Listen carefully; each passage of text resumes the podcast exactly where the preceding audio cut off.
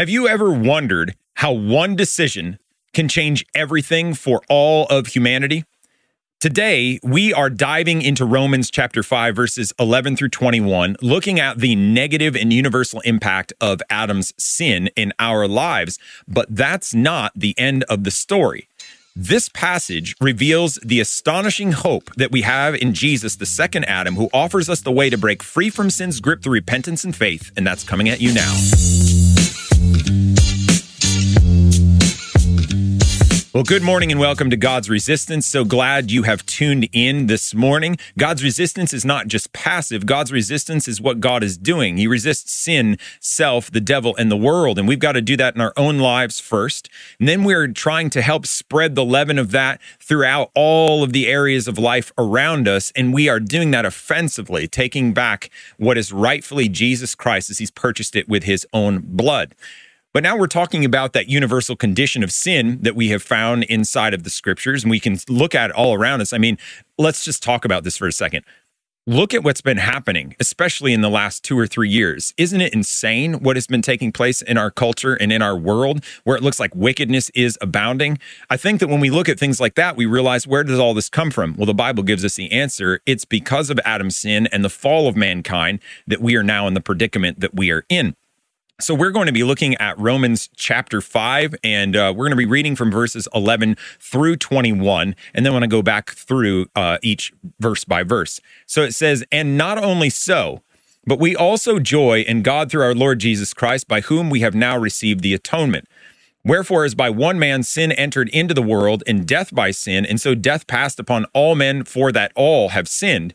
For until the law, sin was in the world, but sin is not imputed when there is no law.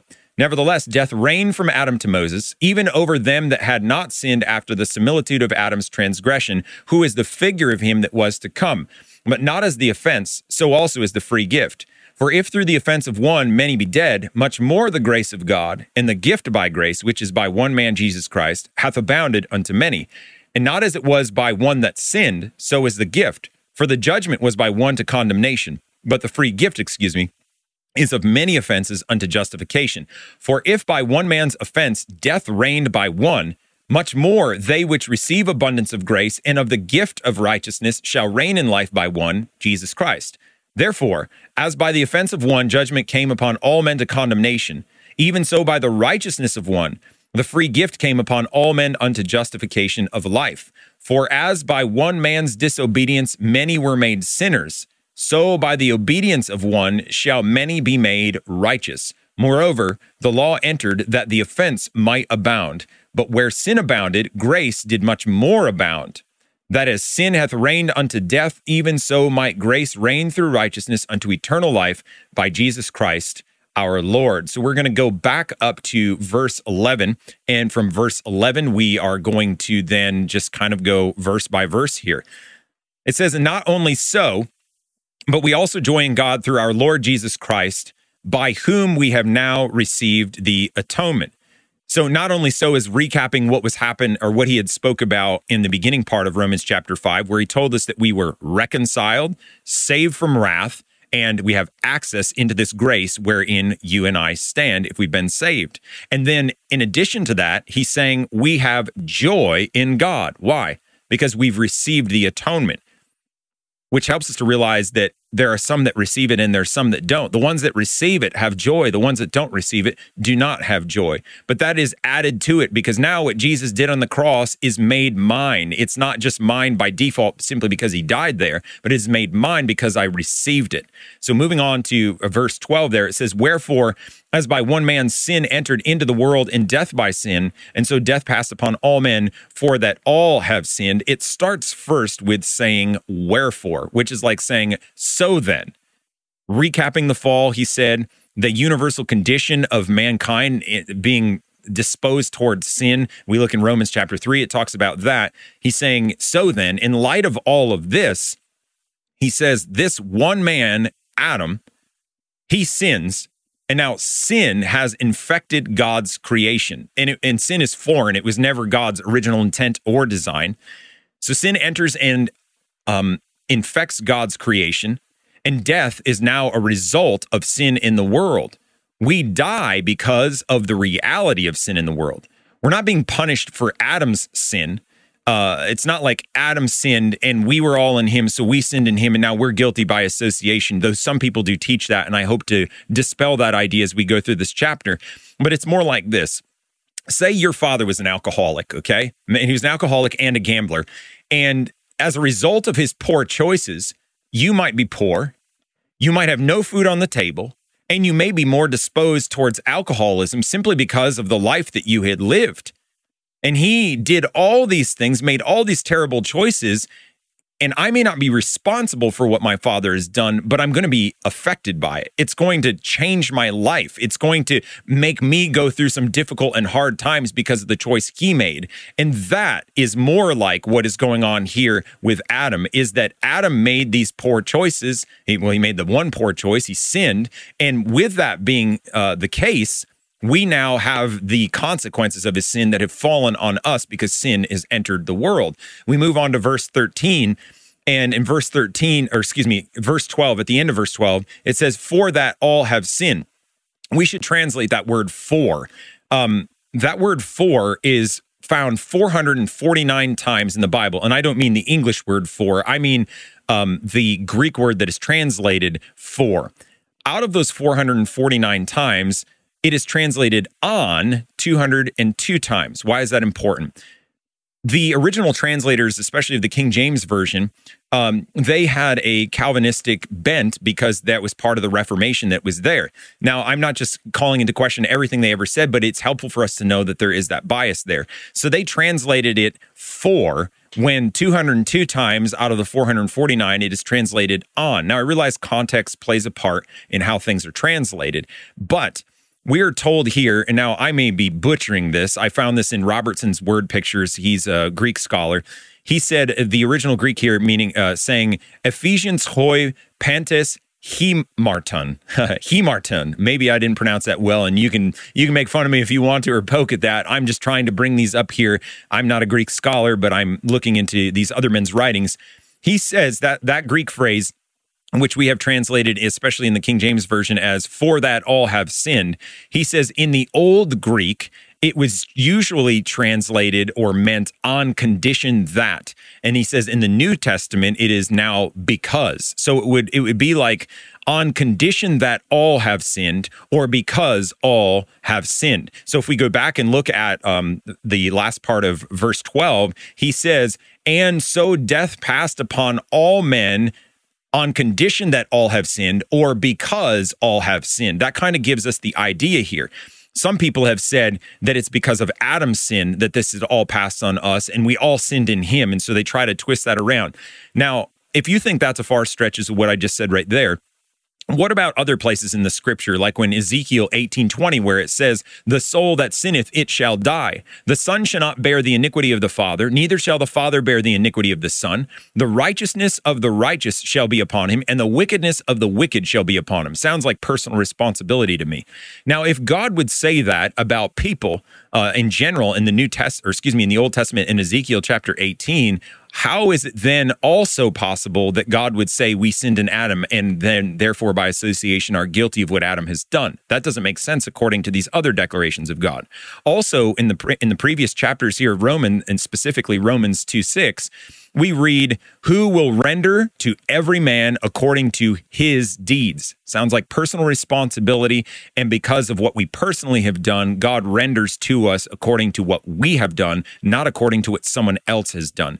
So that's important for us to realize the scripture has got to be harmonized. And if we find that two things are opposing one another, it's our understanding that needs to be corrected, not the scriptures. So there we have that. And if that weren't enough, if you look at verses uh, 13 through 17, especially in the King James Version, you will find in verses, um, what did I say here? Verses 13 through 17, you are going to find that they are surrounded by parentheses, and those parentheses are important. In other words, it's like explaining what he just said in verse 12 in in the parentheses area of Romans uh, 5 13 through 17. So we're going to look there. Here's what the apostle means in those parentheses. So let's go to verse 13. For until the law, sin was in the world, but sin is not imputed when there is no law. So, what does this mean? Who has sinned then? For that all have sinned, or because all have sinned, or on condition that all have sinned, we realize all have sinned since the fall, according to the scriptures here. So sin was not held against the people because there was no law, but that doesn't mean that people weren't sinning. So then let's move on to verse 14. It says, Nevertheless, death reigned from Adam to Moses, even over them that had not sinned after the similitude of Adam's transgression, who is the figure of him that was to come. So if we go now here, we it says from Adam to Moses. So from Adam to Moses was about 2,500 years. We're told that death reigned over all as a consequence of Adam's sin. So he introduced sin into the world, and we're told elsewhere in the scripture, sin leads to death. But we say we're told that those people uh, in that time from Adam to Moses did not sin after the similitude of Adam. what does that mean?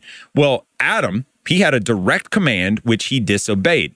Now, between the time of Adam and Moses, there was no direct command that people were disobeying, though there were st- though they were still sinning in the most absolute sense. So he, we're told Adam had a direct command, he sinned against it. Other people were sinning, even though they didn't have a correct command because the law hadn't come, come yet nevertheless, people were sinning right after Adam sinned and sin was introduced in the world. People were sinning. That's essentially what it's uh, being told us here. And then he says, who is the figure of him that was to come. So, what does that mean? The figure, uh, a lot of wild speculations of things that people have said, but it's simply the point that the apostle is making here is that it is referring to the similarities between them by way of a contrast. So, some have made this to mean that Adam is our federal head. He was under covenant with God to represent the entire human race. So what Adam did, we did in him. That's wrong. There's nowhere in the scripture that says that. There's nowhere where we find that Adam was in a special covenant with God and that God said, You're the representative of the entire human race. It simply is just trying to make a contrast between what Adam did and what Christ did and also make similarities. So he is the figure of that one that is to come. Let's move on to verse 15. But not as the offense so also is the free gift. For if through the offense of one many be dead, much more the grace of God and the gift by grace, which is by one man, Jesus Christ, hath abounded unto many. So here is where the similarity by contrast is explained. It's not as the offense. So the offense of Adam caused death to reign over all people, um, but the gift uh, and grace of God through Jesus has one man making grace to abound to all. So we find that that one man's choice affects the entire human race. That's essentially what's going on.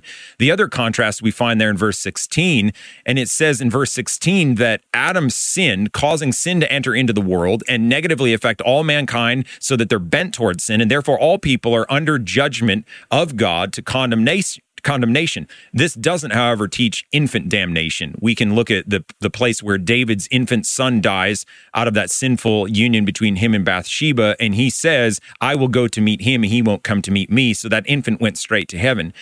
Jesus, however, we're told, gave the free gift and he swallows up all the sins of mankind in the world to justification. And this doesn't mean universalism. It doesn't mean that all are saved simply because Jesus died. The next verse helps us to understand that. So if we look now at verse 17, we realize that death reigned by one man's offense.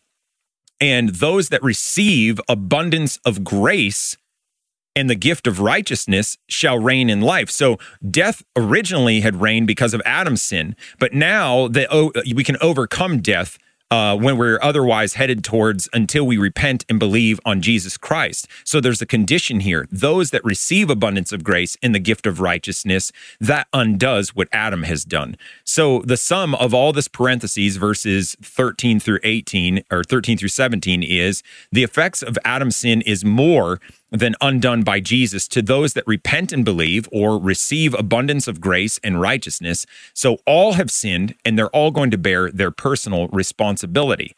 But now we move up to verse 18 which you could read directly from verse 12, skip the middle chunk and go to verse 18 to get his complete thought there. But it says here that if all sinned in Adam, then, Uh, well, it says, therefore, as by the offense of one, judgment came upon all men to condemnation. Even so, by the righteousness of one, the free gift came upon all men unto justification of life. So, if all sinned in Adam, then all are righteous now that Christ died. And we understand that, that that to be a dangerous doctrine. The point is how one man's choices can affect the entire human race. Everyone has personal responsibility. I hope you understand that.